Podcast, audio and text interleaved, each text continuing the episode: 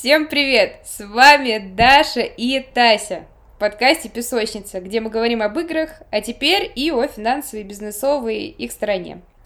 Традиционно Тася больше понимает о том, как это работает в игровой индустрии, а я рассказываю о примерах из внеигрового мира, чтобы стало чуть понятнее, по крайней мере мне.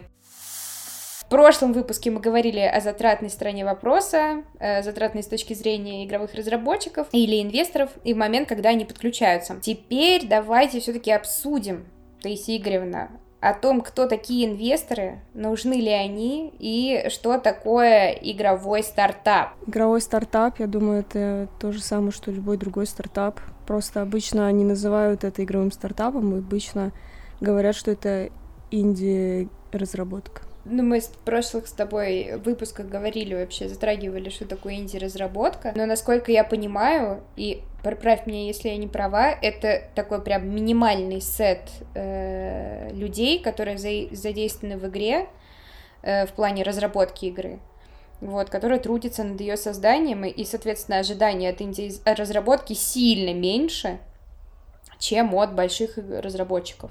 Да, ожидания точно меньше, но я бы сказала, что инди-разработка — это разработка, когда вам не платят зарплату, наверное, вот за то, что вы делаете. Вот это типа true инди-разработка. То есть вы делаете как бы за 0 рублей. Ну, энтузиасты по факту. Ну да, да. Ну и если так до конца откровенно-то и говорить, то стартапер — это вообще тоже изначально не на выгодоприобретательство работает. Вообще, как бы стартап у нас что такое? Это финансовый проект, цель которого — быстро окупить вложение и получить прибыль, правильно? Работает это для инди-разработки? Или это скорее там никто не ориентирован на прибыль, а больше на обратную связь от игроков? Не-не-не-не. Инди-игра — это про мечту и про идею. В общем, нет. Ну, то есть, есть, наверное, люди, которые сидят и такие, сейчас сделаю игру, стану ультрабогатым, но вообще все инди-игры — это про такое, типа, поймать звезду на небе. Не знаю, как-то. У вас есть какая-то вот мечта, идея, мега, что-то, что вы хотите рассказать, сотворить, вы идете и делаете. Ну, и то есть метрика успеха — это скорее твое собственное самоощущение для разработчика, правильно? Ну, то есть у тебя либо кайфово от этого, либо нет. И типа, тебе никогда не кайфово, если ты инди-разработчик, потому что ты проходишь все круги ада, которые возможны. Метрика успеха... Ну, наверное, я не знаю, какая метрика успеха. Кому-то, ну, приятно, когда их заметят, там, условно, люди поиграют и скажут, что, типа, да, круто, я проникся. Для всех разное. Для кого-то метрика успеха будут деньги. Ну, то есть, по факту, инди-разработчики получают какую-то монету за свою игру. То есть, это, ну, также у них есть модели монетизации. Не всегда, конечно, нет. Очень много инди-игр пропадает в бездне инди, я не знаю, такая... тавтология, но очень много игр, где разработчики буквально, ну, там, я не знаю, $10 получили, $30, которых не заметили. Как печально. Ну, то есть нету какого-то такого суперкрутого кейса, когда, типа, инди-разработчик стал прям вау каким-то. Есть куча, да. Ну, то есть, по факту, это можно рассматривать это как и альтруизм, и стартап, то есть и то, и другое. У каждого свои цели. А где здесь альтруизм? Альтруизм, чтобы люди получили кайф от твоей игры. Так это ж чистый эгоизм. Да? Тут нет никакого альтруизма. Ну, нет, какой тут альтруизм? Ты игру делаешь ради себя, а не ради людей других. Если бы ты ее никуда не выкладывал, тогда я с тобой согласна. А так, мне кажется, то, что это все-таки альтруизм в том числе, потому что ты хочешь поделиться с миром, какая у тебя красота, чтобы люди не буду сейчас, типа, да, заходить на поле, существует ли, в принципе, альтруизм, потому что я считаю, что его не существует, но у нас сегодня подкаст про игры, да?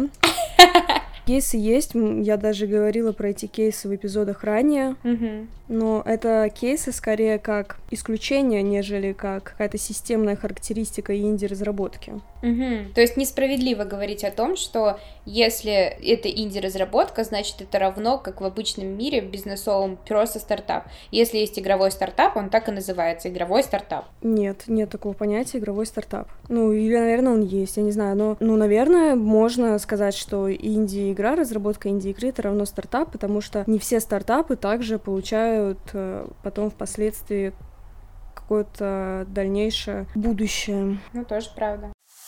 То есть, соответственно, у нас есть также помимо обычных стартапов, которые тысячи открываются, закрываются, так скажем, малых бизнесов, больших, средних и так далее, юникорн-стартапы, да, то есть у которых есть оценочная стоимость, которая там в $1 миллион, кажется, оценивается, насколько я помню. И, соответственно, наверняка есть такие же игры и инди-разработчики, которые могут оценить свою игру, свой актив в $1 миллион и будут юникорн-стартапом для этой индустрии. Ну, я думаю, нет такого. Нет игр. Такого? Нет. А вообще, как тогда, я так задумалась, как в играх оценить их стоимость до их релиза? Ну, то есть, понятное дело, у тебя есть определенные MVP, у тебя есть плейсменты рекламные, монетизационные модели. В играх можно как-то оценить игру до ее выхода, сколько она будет стоить? Ну, то есть, как актив. Это очень сложный вопрос, потому что это идет оценка у нас интеллектуальной собственности. Я прослушала целый год в университете эту оценку, и бухгалтерскую, и по МСФО, понятия не имею, как оценивать вот сейчас игру, допустим. То есть у меня со стартапом, когда мы говорим продуктовым, наверное, можно по там методу аналогов как-то попробовать оценить, особенно если там заходят крупные игроки и экспертным путем оценивается какая-то приблизительная стоимость. Но даже если так подумать, то вот выход на IPO, когда происходит у стартапов, ну, не на коленке ли там стоимость пишется так-то по факту? Ну, ладно, IPO, думаю, IPO что... это очень далеко, типа, IPO это вообще прям ультра далеко. Не знаю, но то есть там же в стартапе там что, там идет, если вы прошли эту вот долину смерти, там же потом подключаются венчурные эти инвесторы, которые такие, блин, да, идея класс, пацан, даю тебе $1 миллион. Не знаю, с играми, насколько это релевантно говорить, что вот инди-игра — это стартап. Думаю, что нет, потому что у людей, которые делают инди-игру, у них не такое целеполагание, как у стартаперов. Mm-hmm. То есть, когда вы делаете инди-игру, и особенно если это игра, которая, ну вот больше про мечту скорее, как я уже ранее говорила, то вы вообще не мыслите категориями денег. Если с точки зрения оплаты своего собственного труда, я с тобой полностью согласна. Нет, вообще, если... и дальнейшей прибыли тоже, типа... Вы мыслите о том, ну, как создать это? Я скорее о том, что, допустим, у тебя есть какие-то штуки, которые тебе нужно приобрести со сторонних ресурсов, ну, гипотетически, да? У вас там есть команда инди-разработчиков, которые там художник, разработчик, геймдизайнер и, допустим, все. Угу. И ты понимаешь, что, допустим, вы хотите подключить какие-то звуки или закупить их на определенном ресурсе для того, чтобы права были очищены, для того, чтобы к вам не пришел какой-то надзор и сказал, ребят, удаляйте свою игру нафиг отсюда. Соответственно, ты понимаешь, что для того, чтобы тебе это получить, тебе нужно определенную денежку заплатить. Если выкупить какие-то права, это будет стоить... столько-то денег. Если купить новые звуки, то столько-то денег. То есть, понятное дело, что всегда можно найти с большим трудом единомышленников, но если этих единомышленников не находят, тебе, соответственно, нужно закупать. На это нужны деньги. Как поступать инди-разработчикам в этом плане? То есть, как будто бы либо искать инвесторов, либо, вот у меня, например, напрашивается такая история, как краудфандинг. Нет, вы из своего кармашка платите. Идете, работаете днем, потом вечером садитесь, делаете, и на заработанные денежки днем платите это все. То есть у инди-разработки краудфандинг тоже не распространенное явление? Нет, достаточно распространенная. Ну вот есть игра Shovel Knight, она называется, но она вот была сделана за счет и с помощью краудфандинга во многом, потому что там ребята поуходили со своих работ, но получили вот ту необходимую материальную поддержку с помощью Kickstarter. То есть такие кейсы есть. Отдельная платформа? Ну да, где там сидят люди и такие, вот, мы делаем, подонайте нам. Да, вполне есть. Тут кто какой путь выбирает. И, соответственно, они отчитываются по этой истории каким-то образом? Ну да, ты ставишь свой респект, не знаю, уважение. Ты обещаешь людям, люди ждут. Ну, потом, если ты там сделаешь говно, тебя на Reddit засрут, и ты можешь, ну, забыть, в принципе. Кто не будет эту игру играть, все будут ее поносить. Ну, как говорится, black PR тоже считается пиаром. Не с играми. Наверное. Ну, слушай, а большинство инди-игр, они же получаются бесплатные, если ты на Steam их скачиваешь? Нет? Ну, платные, если мы про компьютерные игры говорим, конечно, платные. Ну, то есть это же тоже своего рода, получается, ориентированность на прибыль. Ну, то есть ты же платишь куда? Не Steam'у за эту историю, а разработчикам? Ну, ты платишь разработчикам, но Steam берет процент комиссию за то, что является торговой площадкой, посредником между покупателем и разработчиком. Ну да, конечно, дело. Но... Ну, а в смысле продавать это за 0 рублей? Вы там сидели 5 лет, просто потели, и, конечно, вы там, условно, 300 рублей за игру хотите получить, как бы... Если бы мы жили не в мире капитализма, когда нужно кушать, да, то окей, без проблем, давайте выложу за 0 рублей, чтобы вы играли и тоже радовались. Но мне нужно кушать тоже. Кушать хочется всегда, не только в капитализме. Но есть тогда, получается, определенные бизнес-ангелы. Ну, то есть, если мы говорим об инвесторах игровых, которые, допустим, выбирают путь инвестировать в стартапы, и, допустим, эти игровые ребята принимают эту помощь, наверное, есть определенные бизнес-ангелы, которые спасают стартапы от вымирания от голода, правильно? Или это не афишируется в игровом мире, или это паблишеры, или как это вообще работает? Это вообще чего в игровом мире, если аналоги как-то, может быть, затрагивали или эти темы до сегодняшнего дня? Ну, я не настолько человек, погруженный в игровую индустрию, чтобы говорить, есть ли там бизнес-ангел или нет, или бизнес-ангелы. Ну, паблишеров сложно назвать бизнес-ангелом, не знаю. Ну, хотя, ну да, наверное, паблишеров можно назвать бизнес-ангелами. Почему нет?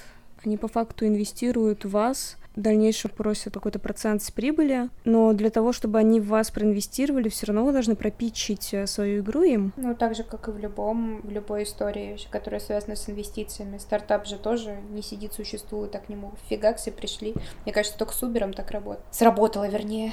Свечку не держала, как говорится, над Uber'ом. Короче, я не знаю, я не могу ответить на этот вопрос. Наверное, есть, да, паблишеры, почему нет, издатели увидели прикольную штуку на Ютубе там, или ты им отправил демо, они поиграли, такие, ва-ва-ва, давай-давай, там все мутим, пути-пути.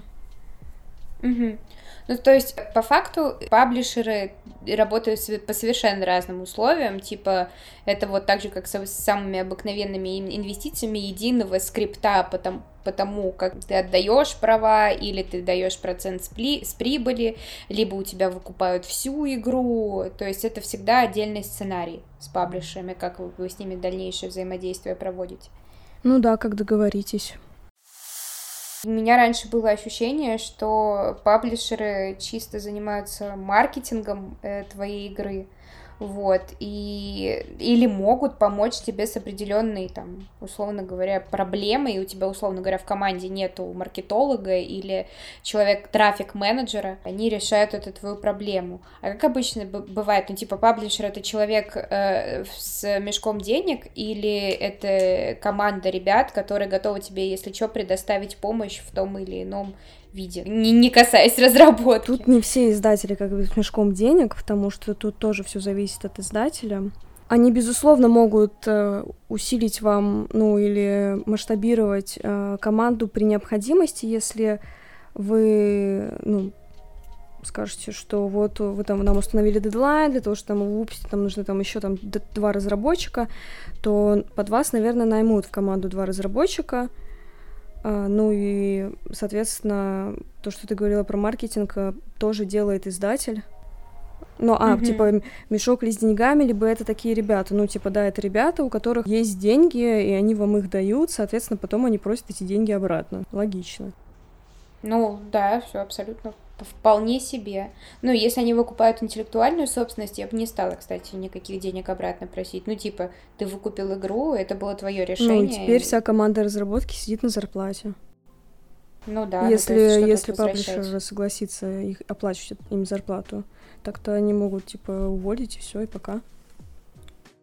Ну да. Ну, то есть тут как будто бы паблишеру нечего будет спрашивать с разработки. То есть если вы это купили, то это, по-моему, ваша проблема. Ну, тут как договоритесь, да. Угу. Ну, слушай, если бы у тебя была своя инди-команда, ты бы обратилась к паблишеру? Да. Просто...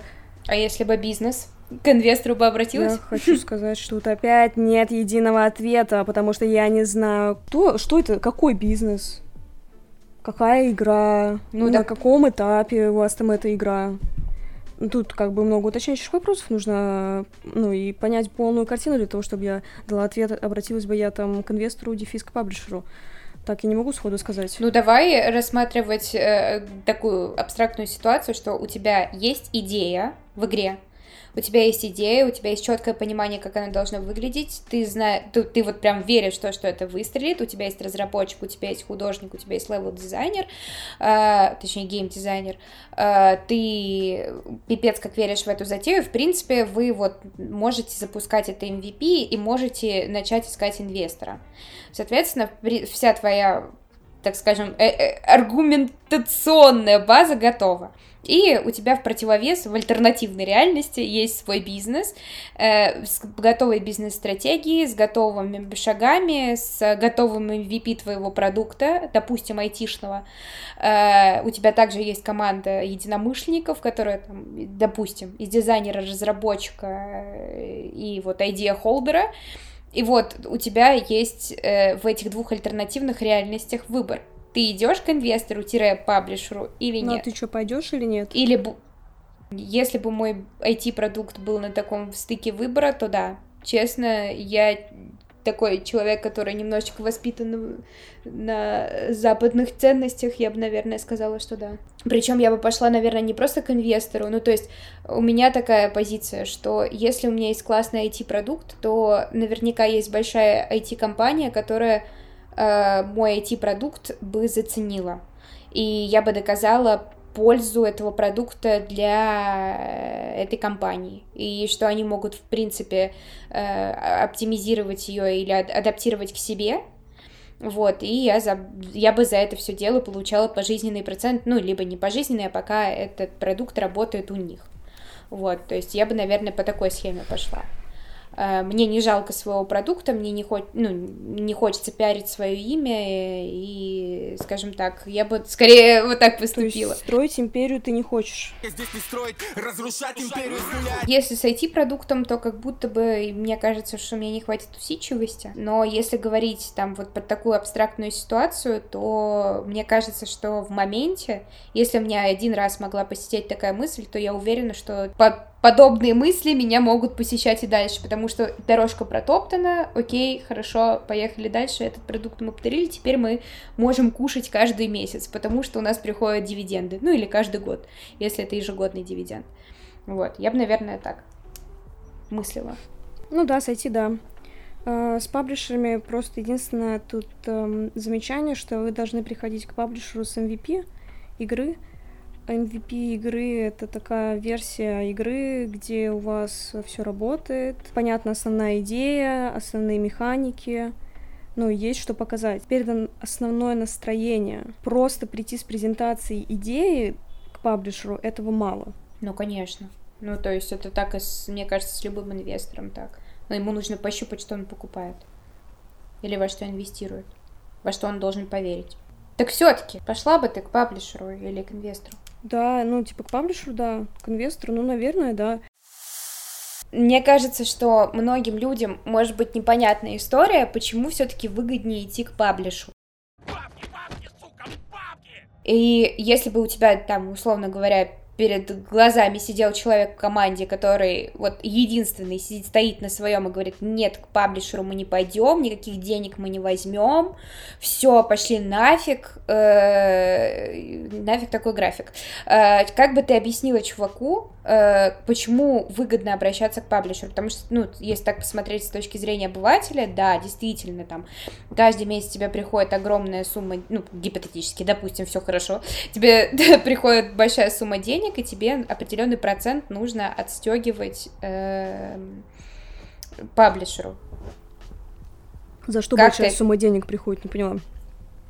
За монетизацию. За монетизационные свои плейсменты с рекламы или с платной игры единоразового. Так вы идете к паблишеру, когда у вас еще нет конечного продукта.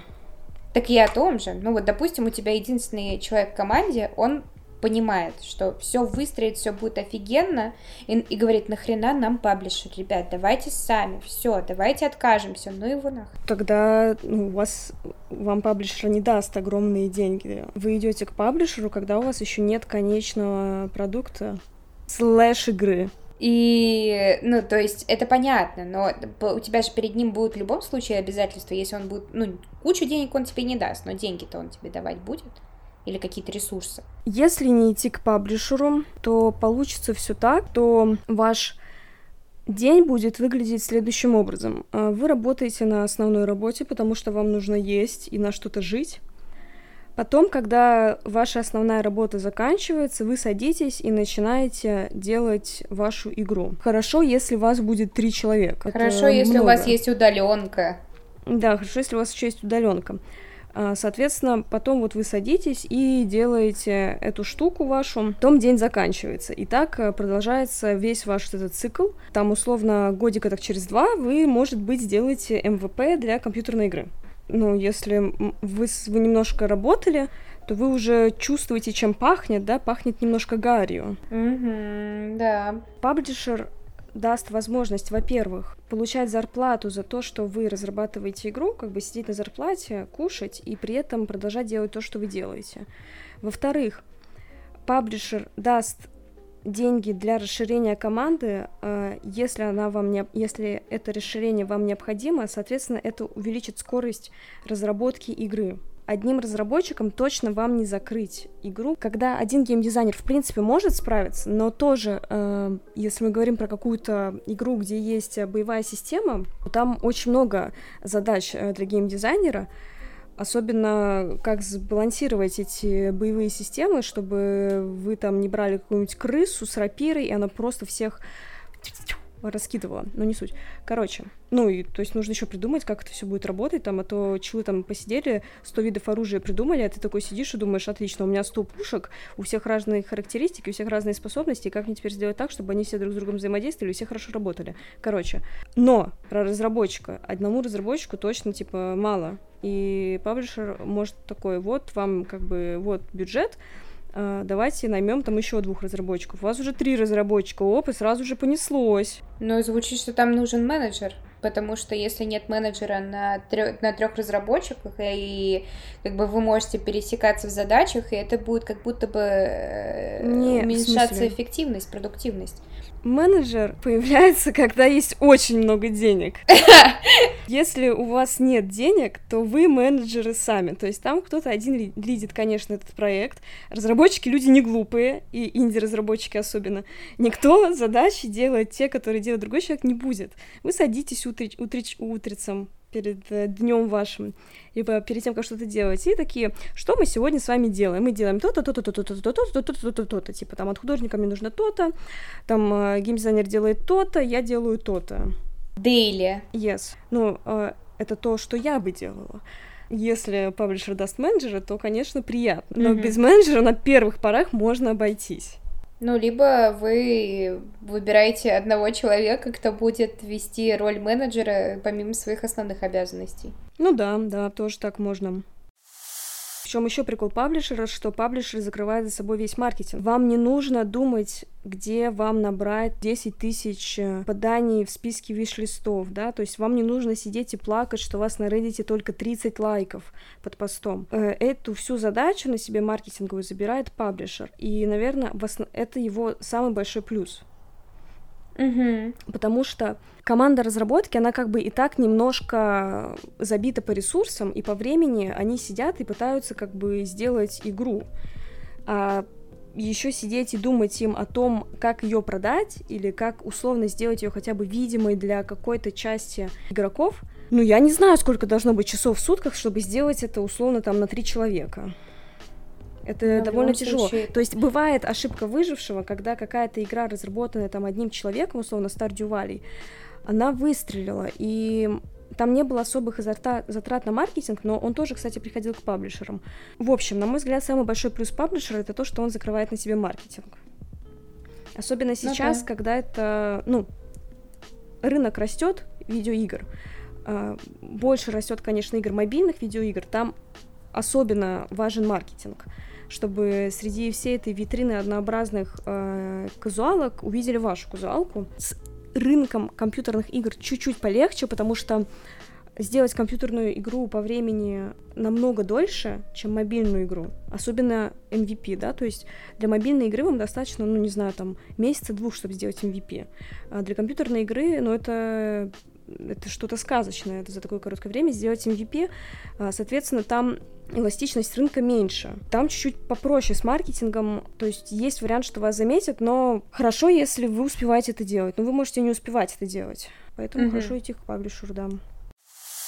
В принципе, со стартапами какая-то похожая история, если там обсуждать мир IT-продуктов. Я бы, наверное, что-то подобное говорила команде и продавала это с той точки зрения, что, ну, ребят, можно придумать еще массу подобных идей, если вы там сильно хотите. Вот, и мы к инвесторам обращаемся для того, чтобы впоследствии это было нашим активом, дивидендным, а не постоянным единственным доходом. Давайте использовать наши интеллектуальные ресурсы по максимуму для того, чтобы оставлять время на все. На жизнь, на работу, на дополнительные источники дохода. Было ли такое у тебя когда-нибудь, что ты попадаешься на какую-то воронку анонсирования игры, допустим, компьютерной, и ты такая: «О, вот это делают ребята сами». Или наоборот: «О, вот тут типа точно обращались к паблишерам, прикольно». Или ты по почерку анонсирования в жизни не поймешь, кто зачем стоит. Не, ну легко понять, если вы поиграете чуть-чуть в игры, там поиграете в такие игры, то вы по трейлеру, в принципе, или по геймплею можете понять, это делают там инди-разработчики или это делают товарищи, у которых есть деньги. Ну, то есть, понятно, там, можно понять, потому это большие разработчики или нет, а я имею в виду само анонсирование. Ну, то есть, как ты говоришь, большую часть работы паблишера, ну, из-за чего к ним обращаются, это маркетинг. По анонсированию, ну да, типа, если вашу игру играет какой-то большой стример, то это точно эти ребята сидят с паблишером. То есть, если в нее играет какой-то стример, если о них пишет какой-то журналист игровой. Ну, я не отменяю того факта, что игровые журналисты могут и писать про какие-то инди-находки. Вот, но задача, да, паблишеров — это по тем каналам коммуникации, в которых сидят геймеры, там максимально, как бы, лить игру. Но я бы, наверное, судила по стримерам, да, то есть если там стример играет какой-то, у которого там 20 тысяч онлайна, ну, значит, заплатили хорошо. Понял. Ну и ты на такое часто попадаешься? Ну, я скорее в эту воронку, и, скажем так, буду больше конкретизировать, ну, типа, было ли у тебя такое, что ты такая смотришь стримера, он показывает игру, и ты такая: «О, прикольно, дай-ка скачаю». Не. Нет? Я как ты выбираешь? Ну, я смотрю списки, просто релизы, я смотрю трейлеры на YouTube, и я смотрю игровые конференции, где делают анонсы новых игр, и по, ну, трейлерам понимаю, допустим, мне будет интересно в это поиграть или неинтересно, то есть это как будто бы я просто делаю свой виш-лист ожиданий. Со стримером, почему со стримером работает? Потому что, ну, это работает, если вы аудитория стримера, то есть я не могу сказать, что я смотрю какого-либо стримера, я никого не смотрю, соответственно, у меня нет никому лояльности. Это получается сегментация ABCDX не сработала. Ты тот самый малопроцентный, наверное, сегмент, который вредит паблишеру. Почему? Ну, потому что по факту, ну, не знаю, у меня есть такая штука, я тоже не смотрю там некоторые обзоры, и мне, наоборот, короче, меня бесит, когда... Например, блогеры обозревают какой-то продукт, и такая: «А, понятно, окей, значит, это как что-то проплаченное», и меня, наоборот, отталкивает от этого продукта подальше.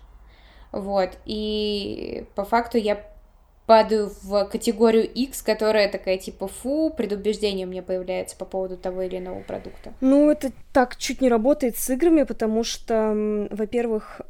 Ну, как и с продуктом, в игру стример может максимум поиграть, допустим, когда игра выйдет в ЗБТ, закрытое бета-тестирование, да, и стримеру могут дать доступ к игре, и он может играть и стримить ее, соответственно. Плюс, когда вы смотрите стрим, вы видите, что из себя представляет игра.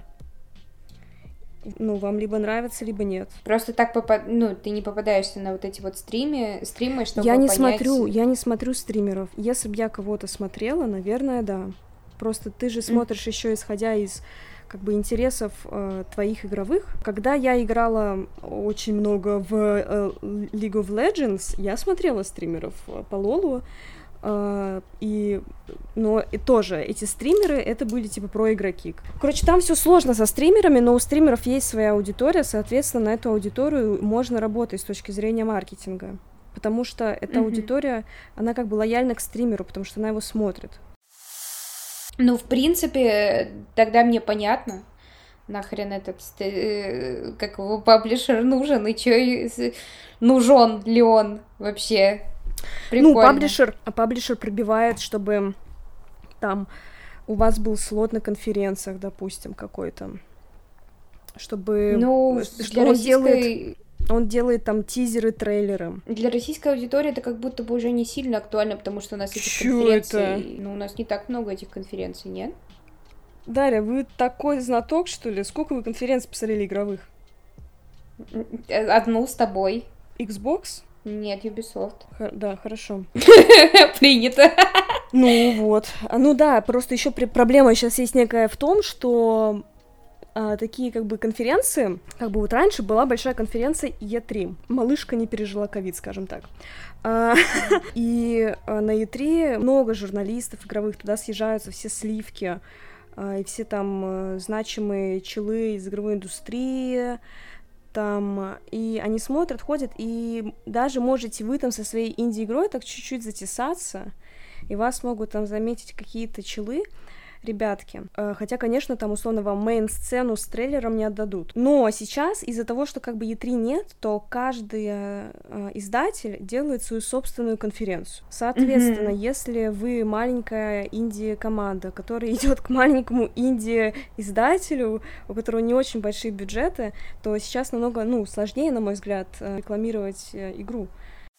Если ты там стартапер игровой, то свободных экономических зон для развития своего игрового стартапа у нас, соответственно, скорее всего, и нет. Правильно я понимаю? Насколько знаю я, нигде какого-то налогового законодательства, направленного на отрасль видеоигр, еще нет. Соответственно, если такого вида налогового законодательства нет, то... как будто бы свободных экономических зон быть тоже не может, потому что откуда тогда, брать поощрения для людей, приезжающих с идеей? Ну, слушай, я бы тут, наверное, попробовала расширить угол мышления и пыталась бы подогнать, условно говоря, разработчиков игр под разработчиков IT-продукта. Ну, это развлекательный IT-продукт, то есть по факту... Ну, такого нет. Так пока не делают. Ну, именно конкретно для игр или... для IT, по-моему, есть. По крайней мере, облегченное получение визы есть, точно. Для IT есть. Еще увереннее скажу это. Для игр такого нет. И это будет несправедливо говорить о том, что если ты разработчик игр, то это разработка IT-продукта. Ну, с точки, наверное, зрения языка просто и лингвистически, то... видеоигру можно назвать IT-продуктом, потому что она соответствует всем характеристикам IT-продуктам и его свойствам. Но в лексиконе, и в речи для IT-продукта у нас появился некий другой смысл. И все равно разграничивают IT-продукт и видеоигры. Типа есть вот видеоигра, есть IT-продукт. Ну да. Даже у нас изначально, когда пошло сравнение, мы все-таки не зря это сравниваем. Получается, что нет. Но я бы сказала, что там свободные экономические зоны — это зоны, где дешево жить. Добро пожаловать в Казахстан. Ну да, типа такого. То есть, если у вас еще удаленка, вы там уезжаете, там вам относительно на край света, берете компьютер и сидите. И своих креативных друзей. Да. Вот. Ну, еще есть такие челы прям... которые там условно копят какое-то определенное количество денег потом увольняются с работы, вот переезжают туда, где очень дешево жить, и сидят там условно 2 года безвылазно, бахают игру. Это прям вообще крутышки. Ну это круто, но это рискованно, нет? Ну конечно. Ну то есть это же пипец какие риски, ты вроде как и проседаешь свой карьерный опыт, а вроде как, ну мало ли там чем человек занимается, мало ли это вообще не смежная профессия. Главное это путь. Я в этой всей истории играю, наверное, больше роль человека, который бы был инвестором. Я вот так задумываюсь об этом и понимаю, что как бы мне эта вся история не привлекала игровая, я не умею рисовать так, как это нужно для игры. Я не умею писать код, что самое важное для написания игры. Возможно, у меня была бы какая-нибудь сценарная идея, но, честно говоря, есть огроменный риск сделать кринж. Вот. И, блин, на самом деле, я бы, наверное, была тем самым либо краудинвестором, давайте так на это назовем, или там организатором очередного кошелька, который бы собирал денежки для каких-то таких креативных ребят, типа инди-разработчиков. Вот, потому что иной раз вижу идею, думаю, блин, круто, мне кажется, это точно выстрелит, но, с другой стороны, паблишером мне не быть, потому что маркетинг этой всей истории нужно отдельно изучить и на этом всем деле попрактиковаться. Я хочу сказать, что не обязательно круто рисовать для того, чтобы сделать игру. Ну, или, типа, условно, для того, чтобы быть художником на игре, потому что, для примера, я сейчас вам скажу, точнее, для вас, Дарья, назову такую игру, называется Pizza Tower, она относительно новая, да, то есть там крайне все просто нарисовано, и она очень крутая.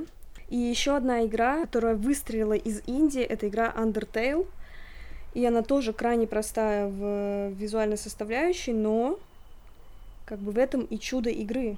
Короче, там есть инструменты, благодаря которым можно из ничего сделать все. Ну ладно, я согласна. Я почему еще соглашусь с Тасиным тезисом? Для наших дорогих слушателей расскажу замечательную историю. Продолжение нашего предыдущего выпуска. Как вы все прекрасно помните, я высказывалась насчет того, что у Таисии Игоревны появился Nintendo 3DS, вот, который она успешно оставила у меня, и я его зарядила и начала играть в игры. И застыла на одной замечательной игре, которая называется Binding Isaac. Игра, на самом деле, отнюдь не самая простая, и мне удавалось максимум доходить только до 4-го подвала. Вот, и суть этой игры заключается в том, что мальчику нужно своими слезками побеждать какашки, побеждать облачка плачущие и мух, и много-много-много других препятствий на своем пути. Эта игра меня зацепила как раз-таки тем, что у нее есть вот эти вот какашечки с очень простыми визуализационными решениями, очень классным саундом и очень много слез в этой игре, столько же слез, сколько мне приходится проливать над каждым уровнем. Вот. Поэтому это бомба, обязательно проходите Binding Isaac. Вот.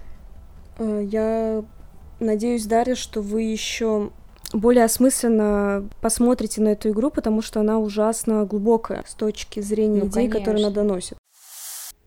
Мне кажется, у нас очень плодотворный выпуск получился. Спасибо, Тась, тебе большое в очередной раз, что помогаешь проводить мне эти параллели. Это было великолепно. И спасибо, что дала мне озвучить историю про Binding Isaac.